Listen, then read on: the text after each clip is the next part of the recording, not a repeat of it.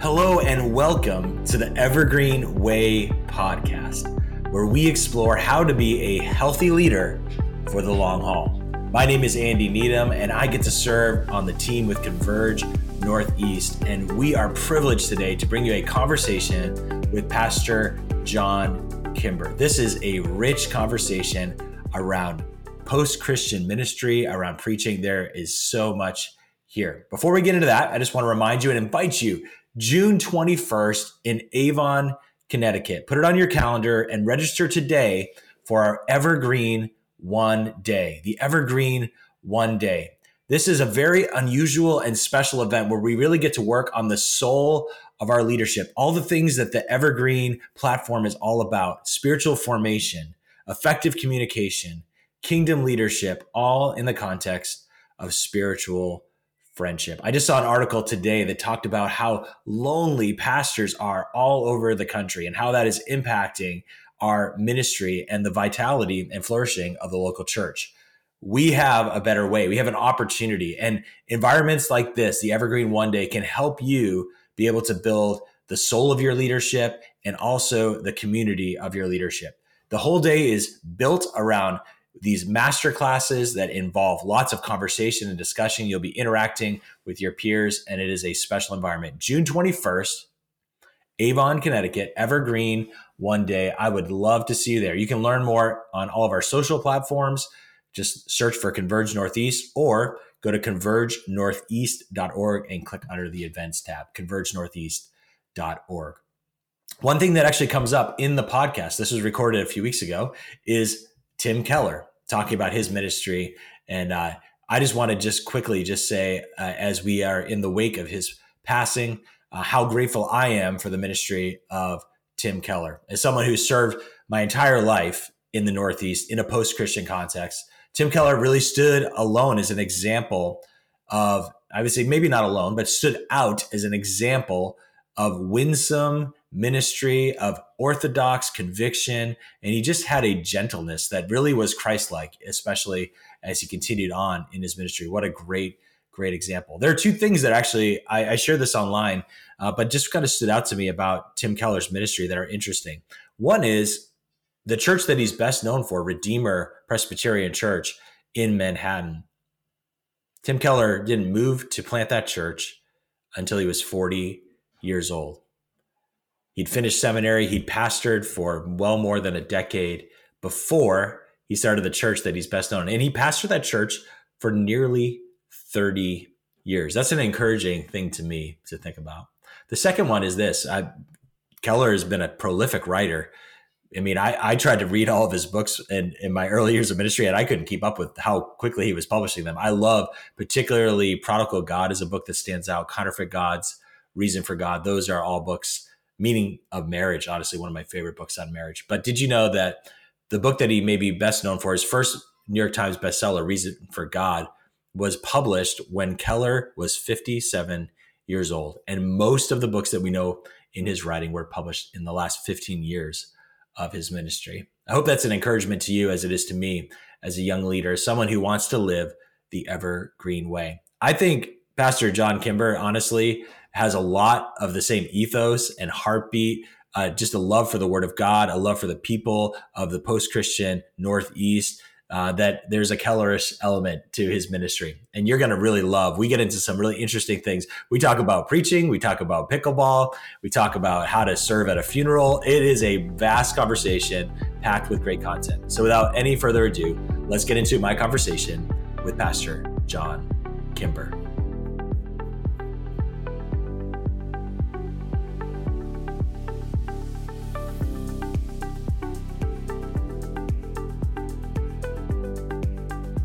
Well, today I get to introduce you to and really get to know better uh, Pastor, I should say, Dr. Reverend John Kimber, as I just found out, a, a newly knighted uh, doctoral student, uh, not even a student, graduate. So, um, Pastor John, thanks for jumping on the call today. It's going to be fun to be able to chat.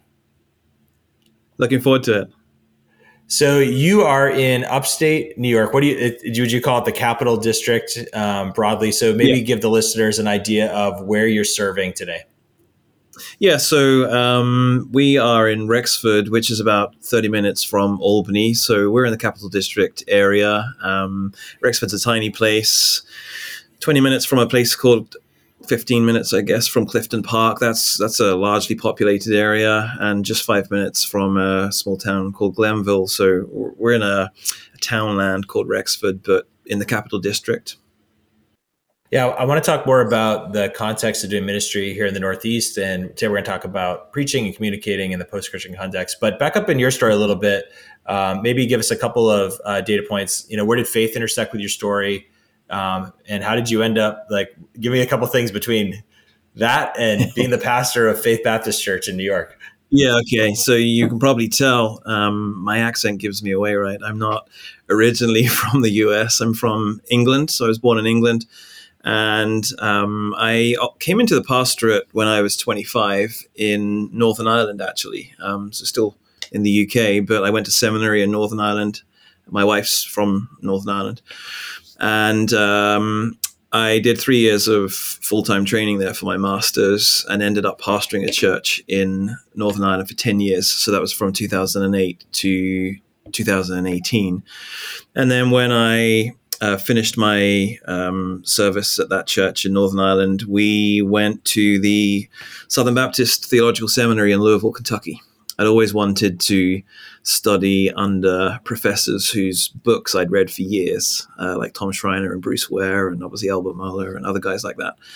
And so we took the opportunity to do that. We moved to Louisville, Kentucky in January 2019, and I started my doctorate in expository preaching, my DMin. And, and then COVID happened, and the seminary shut down. That's just over a year later. You know, we were living on the campus, and we had a tiny apartment with two kids, and they were like, you're not allowed to go out. All classes stopped. The kids' school closed. The church that we were attending closed. And I said to my wife, like, we can't stay in this tiny apartment forever, you know, without going out. Like, let's let's go back to the UK and just spend a couple of weeks with my parents. So we went back to the UK for what we thought was going to be a couple of weeks. And seven months later, we were still there in my mum and dad's house oh for what turned out to be an extended visit. But during that period of time, I was applying to various pastorates in the UK and in the US, and a church called Faith in Rexford uh, came up when I was searching, and I was looking at their statement of faith and uh, learning from their website about some of the things that were important to them, and it seemed to fit really well. So I applied, and as they say, the rest is history. I, we moved here in well, I came first in October 2020, so right in the midst yeah. of COVID. And then my wife and family joined me in November. And then I preached at the end of November for my candidating weekend and uh, was, was voted in and started December 1, actually. I think it was the very first day of December in 2020. So I've been here two and a half years. It's hard to hard to believe. Wow. Um, so, I mean, you must have done a lot. I mean, done a lot of that interviewing process virtually. Uh, it sounds like they may have had, they probably had more time on their hands and ability to move the process forward because of the fact that it was locked yeah. in their houses.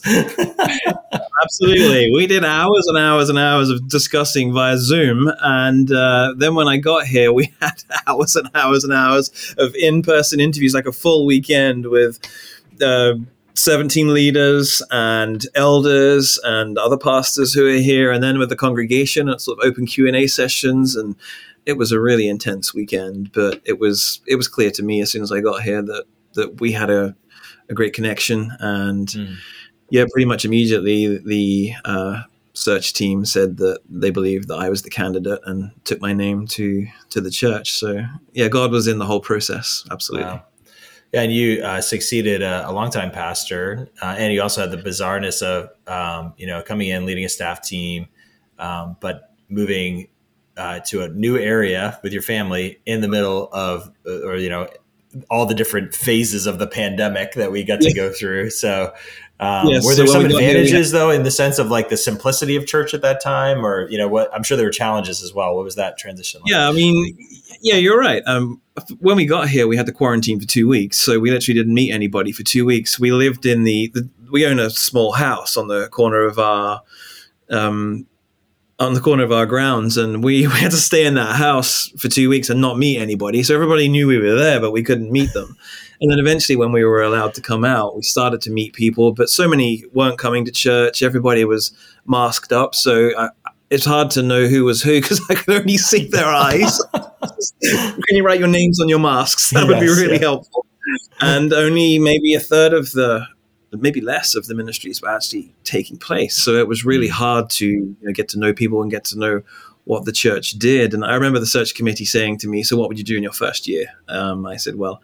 Pretty much observe, just see kind of what the church does to get a feel for how faith runs. But the trouble was, there was hardly anything to observe. Like most things happening so then we did start to make some changes before everything naturally started yes. again. It was the right time to say, you know, should we bring this back or should we not? I remember one elder came to me and said, I thought you said in your first year you weren't going to make any significant changes. You were just going to observe. I'm like, I did say that, but there's nothing really to observe. We're only doing Sunday mornings and a yes. few other things are happening.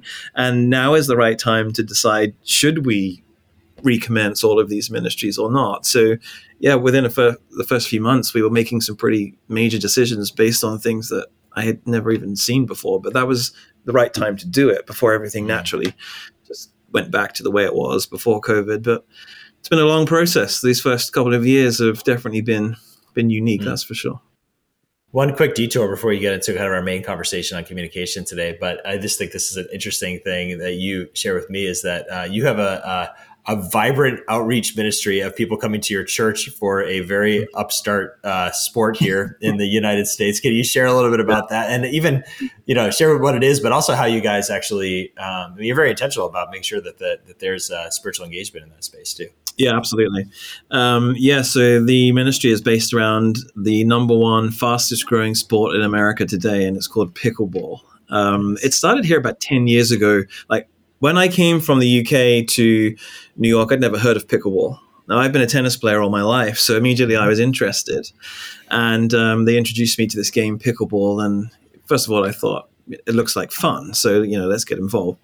I didn't realize actually how impactful a ministry it was, and even more so now since we've made some changes. Um, I would say we have 160, 170 people who play pickleball here every week. Um, the gym is used from, for example, today, this is a Monday as we speak, uh, 8 a.m. this morning. And my session is 10 p.m. till midnight tonight, and there's no gap. So, two hour sessions all the way through the day. And the great thing about it is at the one hour mark in every session. So you, you play for an hour, and at that one hour mark, you stop, you sit down, you gather around, and the leader, because there's the leader in each group, does a devotion and very intentionally prints out the text, uh, the scriptural text, hands it out, sits down, and, and teaches from the Bible. Every single group, without exception, has a 10 minute, at least 10 minute devotion in the middle of it. And I would say about 80% of our players are either uh, non Christian or maybe devout Catholics. Um, mm-hmm. our, our church there are more and more people from our church who want to play. And we just have to be careful that you know not too many people from the yeah. church start to play so that it, it, ceases to become the outreach that it is. Because right now it's a phenomenal outreach. Mm-hmm. and we're seeing people come to christ and we're seeing people join the church and get baptized and we're seeing god do amazing things. But we've intentionally moved that ministry from um, one branch of our church to another. We moved it from the adults branch which was more fellowship you know, as yeah. far as the way people viewed that ministry to mission. And that helps people just just see that more as a an outreach. It is a fellowship ministry, but it's more of an outreach ministry, and we're we're reaching many many people through pickleball of all things. Wow.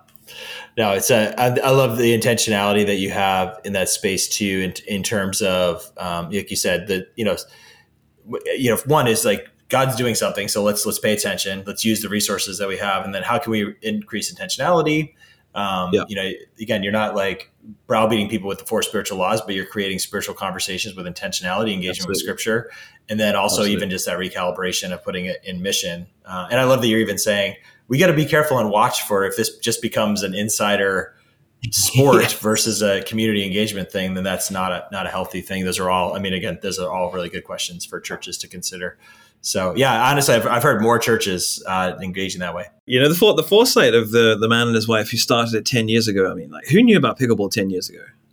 I mean, so many people don't even know about it now. But like ten years ago, to say, I think this is a great sport. I think a lot of people are going to play this game. I think we should be doing this on campus. Like that, that was an amazing decision, great foresight 10 years ago to have it built up to the point where you got 160 people signed up and now it's the fastest growing sport in the US. So it's it's it's it's great. It's a really impactful and effective outreach. So how how do you rank in terms of you know what would be your your are you one of the better players? You gotta, you gotta ask other people that question, not me. so how much money should I be like budgeting for my pickleball paddle? Is this like do you have a graphite? Is this thing made out That's of a great like? Question. That's a great question because you know the church have been so kind to me. As soon as I got here and and they saw I had some interest, someone gave me a paddle. So I've never bought one. okay. there you go. That's awesome. So you mentioned um, your your studies and focus, and um, I mean we've talked previously too, just the context of of Europe, England, Ireland, yes. and the post Christian context here. Obviously, there are contextual uniquenesses, but there is a spiritual overtone in terms of it being a very mm-hmm. post Christian place that um, you know you mentioned have mentioned to me before felt at home. Um, mm-hmm. And we, we're engaging with a lot of younger leaders. Uh, hopefully, we're going to stay, lead churches, start churches in the Northeast. Sure. Um, I, I want to talk a little bit about communication and preaching in that mm-hmm. context, being able to unfold the scriptures in a way that's highly engaging, true to the text. Yeah. Um, you know, maybe you could kind of share about how, you know, 10 years at one church in Ireland, maybe I'd start this way. Mm-hmm. What changed from you as a new pastor to you yeah. 10 years in? What were some of the things that kind of, um, you know, were lessons along the journey? Uh, that's that's a great question. Um, in my first pastorate, so from 2008 to 2018, I I learned so much, and I learned from my fellow elders that I served with, godly men who had been in that role for so many years. Um, they were like 50 plus, and here comes this you know 25 year old guy, and they they really treated me like a son in many ways, and I served alongside them and learned so much from them. So in, in the whole area of leadership, I could talk so much about what I learned for ten years. But in the area of preaching, I think over ten years, I I was I learned that people they long for the biblical text. They long to hear from God through His Word, the Bible. And that's why people started to come to our church. That's why our church grew because we preached the Bible. And there were many churches in, in the area that we were based in, in Northern Ireland, but um, I, I, took a sabbatical and started to, you know, visit other churches. And I soon realized that so few churches actually open the Bible, read the passage through, mm-hmm. and then preach on what they've just read. Most mm-hmm. of them opened the Bible and read some verses, but then they preached on a topic or something else that didn't maybe necessarily derive exactly from the text. So, so I, I learned pretty quickly actually that that people just they want the Bible. They want you to teach them the Bible, and if you do that, that's a huge attraction.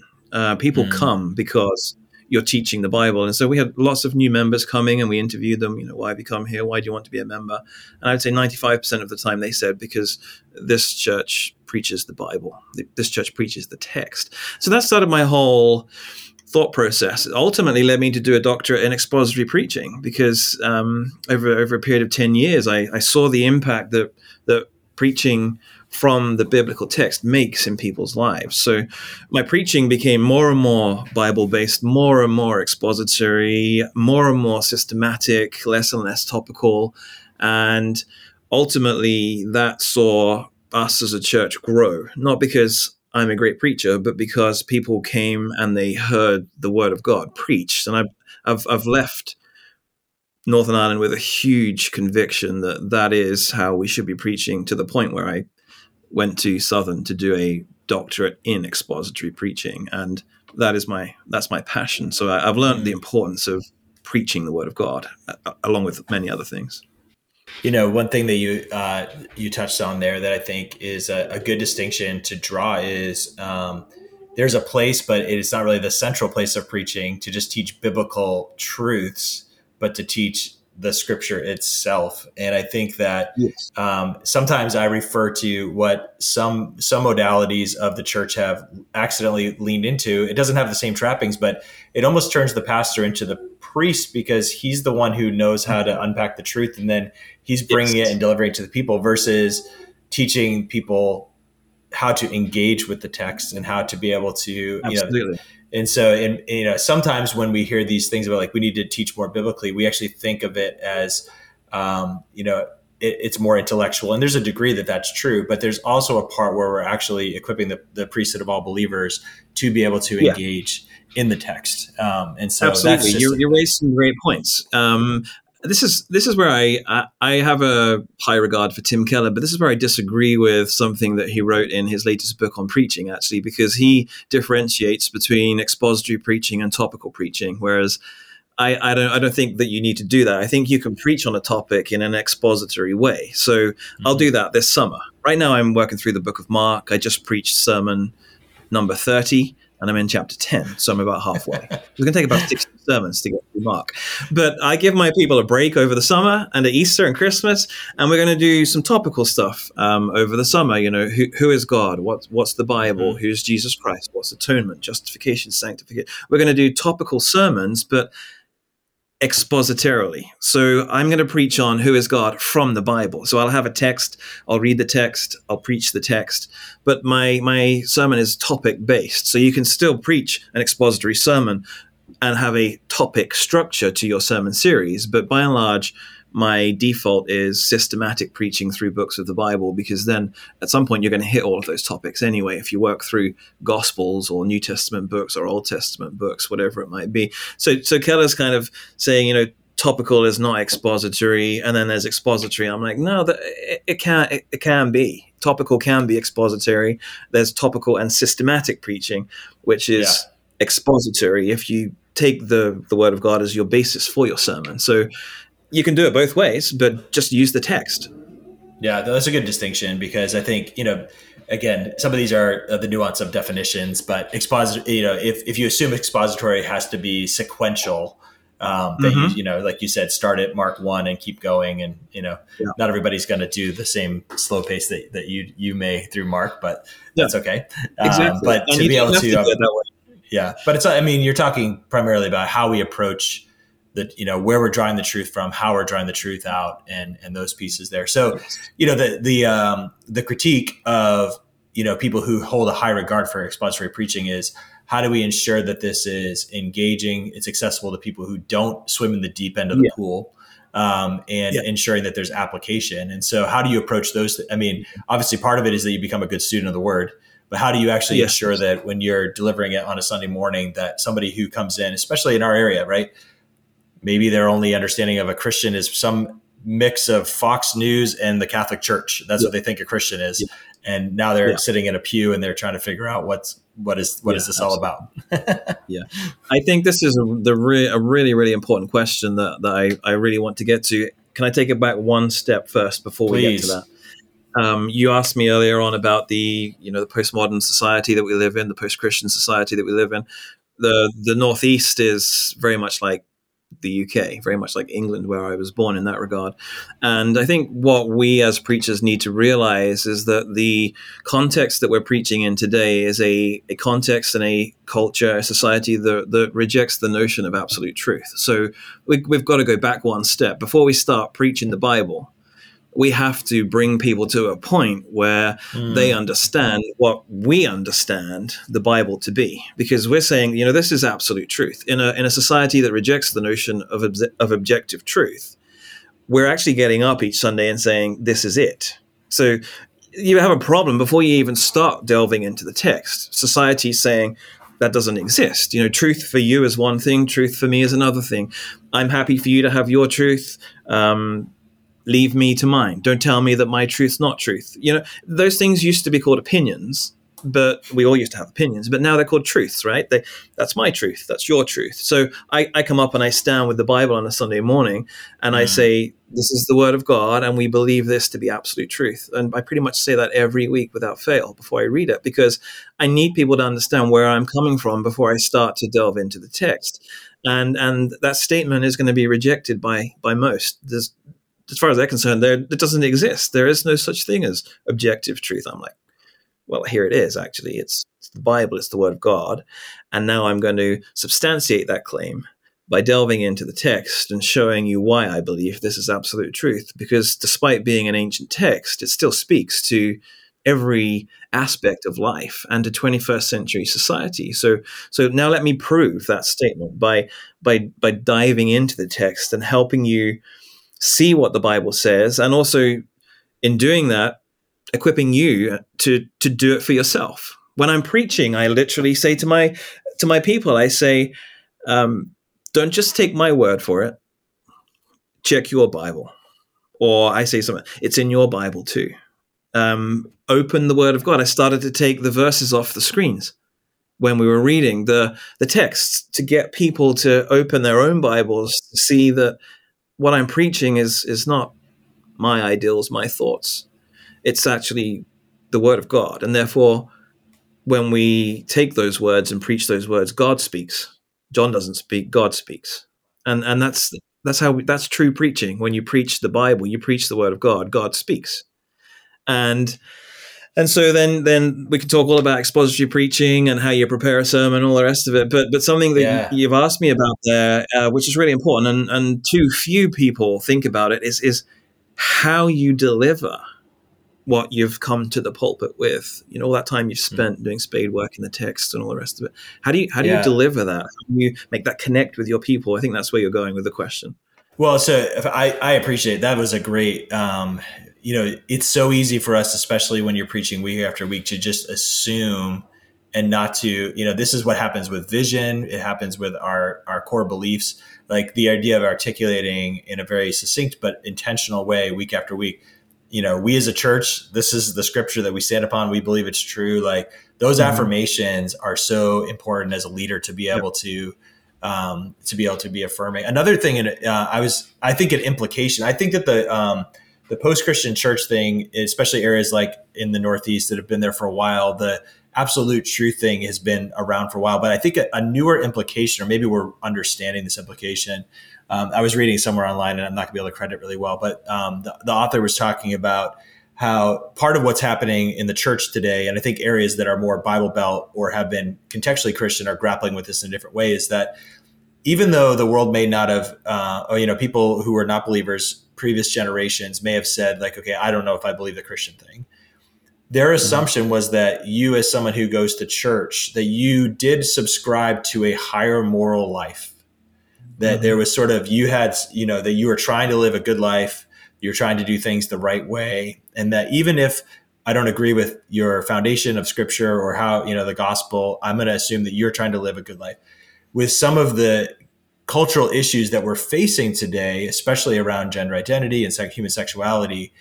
In fact, what's happening now is that in many pockets of society, that is flipped on its head. And so, what we, this is what I think we're trying to grapple with right now is that the assumption of my neighbor, if they hear that I'm a Christian, is actually that I am of a lower moral um, standard. And so, that's you know it's not our job to defend it god and his spirit and his word will be the one who transforms hearts but it is important to understand the waters that we're swimming in as we Absolutely. you know try to lead our churches and stuff like that. So i just that was um i saw that was a good articulation. Again I, I can't give credit to the person i read that from but i realized like man that's an outflowing that is you know the outflowing of living in a culture that for you know decades has not believed in absolute truth is this reversal yeah. of morality, um, which we yeah. experience and see in a lot of corners of, mm-hmm. of our of our communities. And yeah, so absolutely. that's part of just another thing to to be considering. But and then so yeah, so if that's the waters we're swimming in, if that's the frame, ensuring that we're reminding mm-hmm. people in a post Christian context of the authority of Scripture, the centrality of the gospel, and that we don't weary of reminding people of those things. How do we ensure that our communication, is, you know, the challenge of a preacher is, and, honestly, the Spirit of God is the only way we can do this, but we can bring our best to it to ensure that the person who is far from God and the person who's been following God for for you know most of their life mm-hmm. are able to find places in the text and in application to be able to take their next yes. steps with God. So, how yeah. do you approach yeah. those things?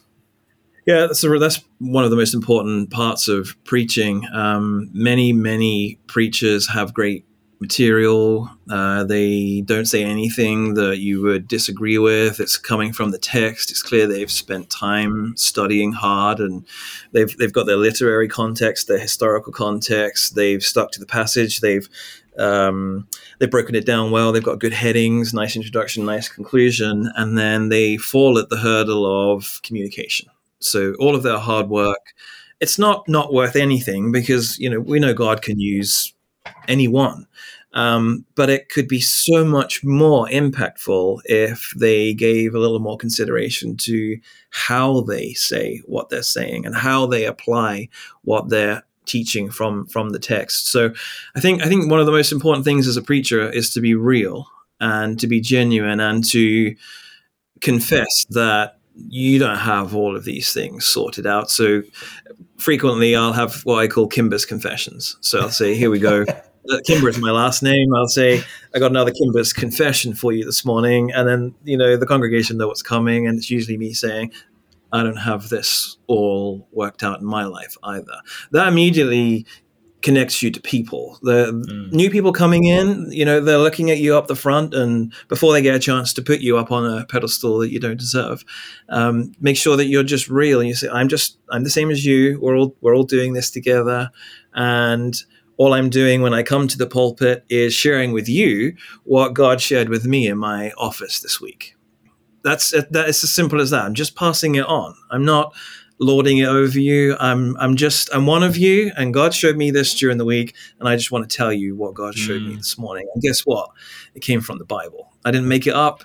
It's not my like hobby horse. It's not my ideal uh, topic of conversation for this morning. But God showed me this this week, and I want to pass that on to you this morning. I think that um, you immediately connect with people. Then you're one of them. That that really is is really important. Um, I think some people have preachers' voices, and that's a I really struggle with guys I know who, when they get to the pulpit, they, they just sound like different people.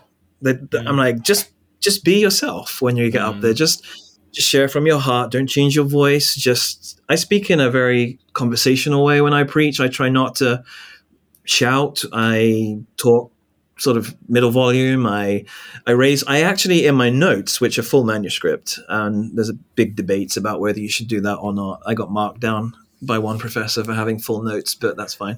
Um, I write. Say this loud. Say this quietly. Pause. A pause is a really valuable communication tool. You say something that you want people to pay attention to, pause afterwards and count to five. The five, that's a long time when you're stood at the front. That silence, anybody who's looking down or falling asleep, a five second silence, it, it, they look up. Like, what happened? It went quiet. So a pause is a really useful tool as well when you're um, delivering a message. All of these things just help in your in your communication. The volume, be intentional. The pace, be intentional. The the pausing and the the saying something fast, saying something slow. But I think the most important thing is is the content of what you're saying, like how you're saying it. So, for example, I went on a mission trip to Uganda, and uh, I came back, and we, as a team, did a report to the church. I said to the to the team members, I said, please don't get up and and say this because you'll bore people. This is boring, okay? Uh, we got up at six thirty every morning and we had breakfast, and we got in the van and it was about two hours to the school. And when we got there, um, yeah, there were children uh, just running around playing games, and we like this is really boring. I mean, you can say the same thing, but say it like this. Uh, have you ever seen an African sunrise? uh, at 6.30 in the morning the sky is orange and you realize that the god that we create is an awesome creator and that's the one that we're serving today and so as we ate breakfast with thankful hearts we prepared ourselves for what god had in store we jumped into a van and you know, the roads aren't great, and we were praying for our own safety that God would protect us and take us, and He did because God's faithful. And when we got there, we saw kids who were just so desperately excited to see us that they jumped for joy. You get the point, right? That's much more interesting yeah. than just saying we got up in the morning, we got on the bus, we went to a school. It's exactly the same story, but it's mm-hmm. told in a completely different way. And I think rhetoric, which is what that is, is so important. And so few preachers talk about this.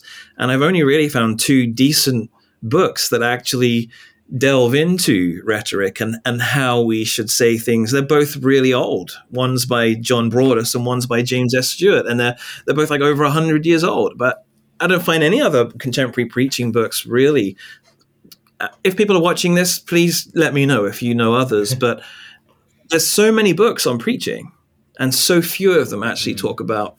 Now you've done all the hard work and preparation. How do you deliver it? That that to me is what makes all the difference. That's when you get someone like an Alistair Begg.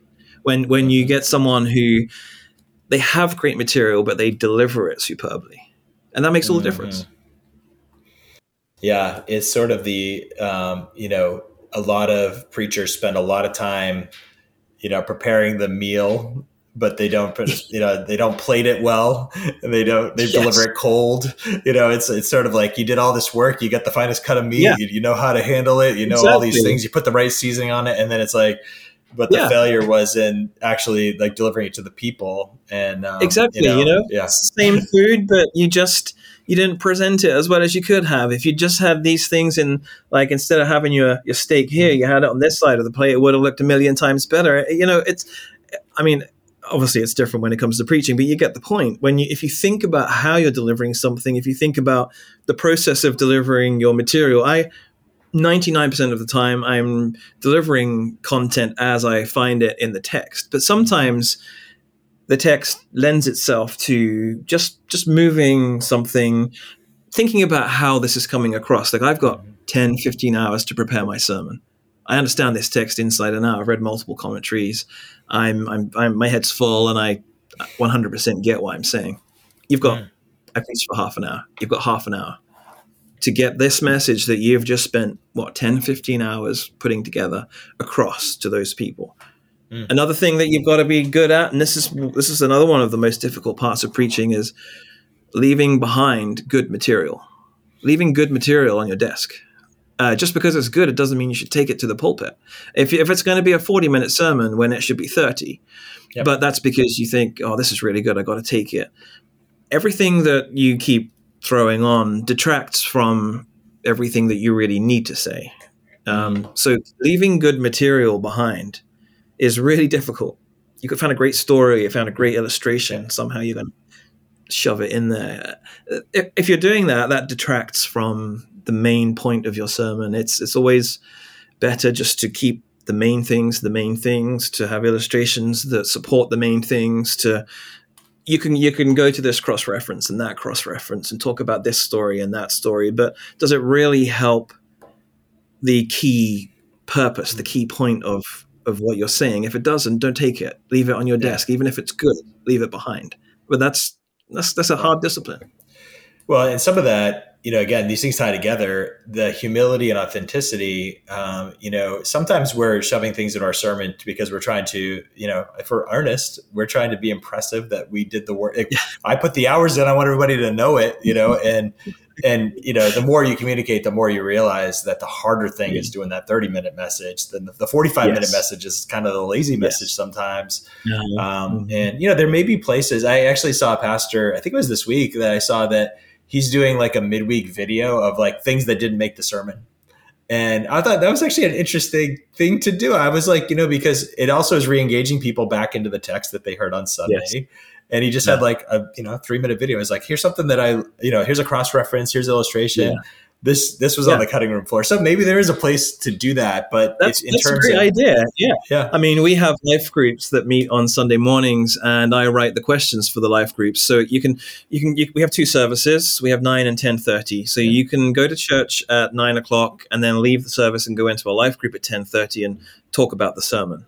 Or mm. you can go to a life group first and then church afterwards, and you'll still talk about the sermon, but you'll talk about what you're about to hear. You'll kind of come to church well prepared. So you can choose whether you'd like to talk about what you heard or whether you'd like mm. to discuss what you're about yeah. to hear. But that that actually is a context for material sometimes that didn't make it to the pulpit. I'll write a mm-hmm. question that gets people to think about something that maybe I didn't actually talk about when I was up there. So the life mm. groups talking about my sermon material actually give me an outlet for that as well. Yeah, um, yeah, I, I, love that you, you touched on manuscripting, and, and, and people do have different. I mean, I get it. I, I think that obviously you probably saw this in your educational journey. There's different approaches. Um, the yeah. gift of manuscripting, if you are in that practice, and is is that you do it forces you to force the intentionality. I'm I'm wired yes. more that way because I love to write, so I enjoy yeah. that, and then I feel like the internalization. I sometimes will pare my notes down from a manuscript, yes. um, and then I've I, I've honestly just recently started using an iPad to preach from. And one thing I like about it is that I can go back through and not just highlight, but even draw on that, write in the yes. pauses and the emphasis, and you know, add kind yeah. of layers to the to the message as well. So yeah, I, I, I think it's yeah, yes. yeah, it's great. iPad's great, and there's a lot of debate about what you should take into the pulpit. Um, I two or three times a year I get into the pulpit with no notes. That is Christmas.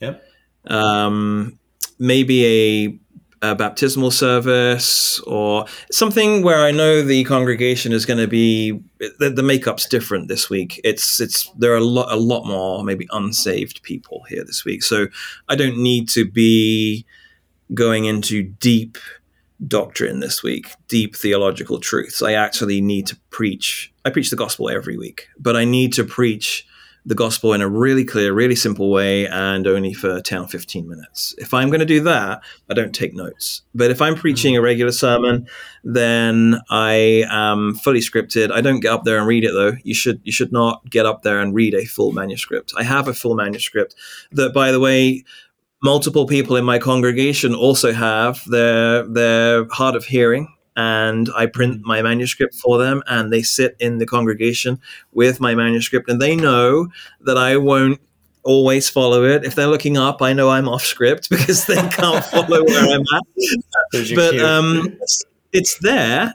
And maybe there is a really complex idea that I need to keep simple. Mm-hmm. So, for example, if I'm preaching on the difference between justification and sanctification, and there's a phrase that I've come up with that I yes. think really helps. I'll write that down word for word and I'll read it word for word. And I'll take time thinking about, on a Thursday when I prepare my sermon, I'll take time thinking about how I'm going to say this. Well, there's no point taking time thinking about how you're going to say it. If you then go to the pulpit and you just you wing it, you make it up when you get there. That that's a waste of time. So there are certain things I, I read exactly as I write them, but for the most part, I'm I'm free from my manuscript, but I'm also depending on my manuscript. So I'm not mm. completely tied to it like a lecture. But if I lost it, I panic. You know, I need it, but I don't need it at the same time. And for me, that works. I also know that my sermons are between 28 minutes and 32 minutes long. That when I get to 2,500 words, I'm mm. at about that. 2,700, 2,800 is is fine. If I if I'm below 2,500, I'm probably dipping under the 30 minutes. So it's good for my time management as well, just to keep me focused. I don't want to go down bypath meadow. I want to stay on track, and I I, I like it. That's how I preach. And um, my professor who docked me marks for using a manuscript and told me I needed to learn to preach without a manuscript. Um, sorry, he's not gonna he's not gonna win that one. I don't think. yeah. Well, I, mean, the, the point is here to be thoughtful. I love even you knowing the number of words. I have a friend who was telling me how many words per minute that he yes. he knows when he's in a healthy um, yeah. communication tone that he's in a certain range yeah. of words per minute. And I mean, you could break that down even with yours, but like as you do get the reps in preaching, like pay attention to those things because those become little triggers to be able to kind of make sure that you're in the space that you want to want to be in. I just was going to say, I think the other thing to remember is in the, the post Christian, postmodern culture that we, we live in, uh, the technological culture that we live in, people are not used to giving their attention to things for more than five minutes, 10 minutes. You know, my kids watch YouTube shorts all the time. That's like training them. And I'm, I'm trying to get them off. You know, I'm like, get off of this thing. It's training them to just take information and, in sound bites. So you're gonna go, you're gonna go preach to someone for 45 minutes or an hour. That's you have to be an exceptional preacher to keep people's attention for that long. And I mean exceptional. I've only met one or two in my life that actually do that well. Half an mm. hour is long enough. 20 minutes is, for me, it's too short. 25 is 25 to 28 is the sweet spot for me. I'm always 28 to 32, um, somewhere around there. But even at that at that point in time, you've got to have you got to give people breaks. You've got to illustrate your points. You've got to have your pauses and make sure mm-hmm. your structure is clear. I, I, just think preaching for longer than half an hour, you you really have to be exceptional as a communicator to keep people's attention for that long. So I want to go one other one other direction here, and um, I'm gonna. Uh, so I was youth pastor at a church in my kind of mid twenties, and uh, I was on vacation, and we were in a pastoral transition. So we didn't have a lead pastor at the time. So I was mm-hmm. I was getting some reps preaching, not knowing what I was doing. I got a phone call that somebody had passed away uh, in our church, mm-hmm. and so um, I got on an airplane and I flew home, and I'd never led a funeral before in my life, and I was googling like, what do you do? to lead yeah. a funeral. Um, and obviously part of it's care for the people. But um, I think that's another space similar to like a Christmas Eve or space that um, gospel clarity and simplicity. Maybe you could give people a couple principles if they're, um, you know, if they're moving into the pastorate. I mean, that's going to be a part of, of their journey. Um, from your experience, what would yeah. be a couple things that would be important to you to keep in mind yeah. in that kind of a space? Absolutely. So, uh, I mean, funerals uh, in my previous church, um, I did I think it was almost 60 funerals. So we had a huge amount of funerals. And I, I only had to do one funeral for an unsaved person. So that changes the, the, whole dynamic of a funeral. If you're doing a funeral for an unsaved person, it shouldn't change your content, but it changes how you how you do what you do. So just to say quickly, if it's a funeral for someone who's not saved, I basically would pay tribute to that person and talk about their life. And then I would have a, a, a, break or a pause of some description, maybe a song or whatever. And then I would preach. I would preach the gospel mm-hmm. unashamedly every time. If yeah. it's a Christian, I connect the two together. So I'm like, let's just say, make up a name, James. Okay, so James died. And this is what the Bible says. And James believed this with all his heart. And because James believed this, he's with the Lord today. So I, when as a Christian, I can connect the two things. When mm. when someone's far as we know, um, not a Christian. It's it's just a case of okay, let's let's just with Thanksgiving remember their life, and then let me preach the gospel. Just separate yes. the two things.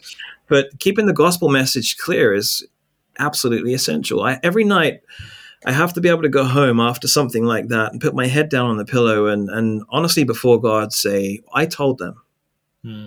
I, I, I can do nothing more than that. I told them. I told them about Jesus. I told them about the importance of repentance and faith in Jesus for eternal life, the reality of heaven and hell.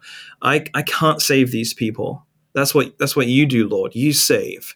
But you've chosen me to be a messenger, and I told them, and so tonight I could sleep because I'm not responsible for their salvation, but I was responsible for telling them about Jesus.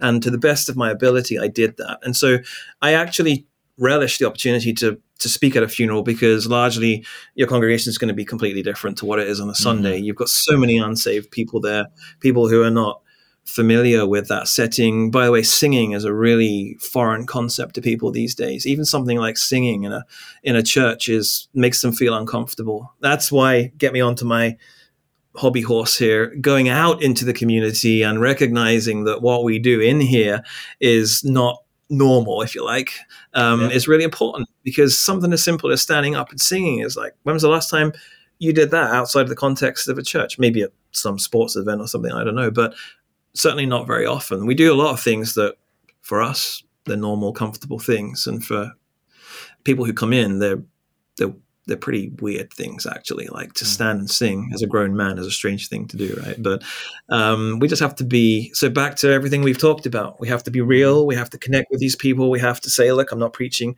at you as a sinner. The bible says i'm a sinner as well. Mm-hmm. kimber's confession. All that stuff's really important in that context so that people who meet you for the first time and maybe only once don't leave thinking wow you know who does he think he is? Or i really got told off today.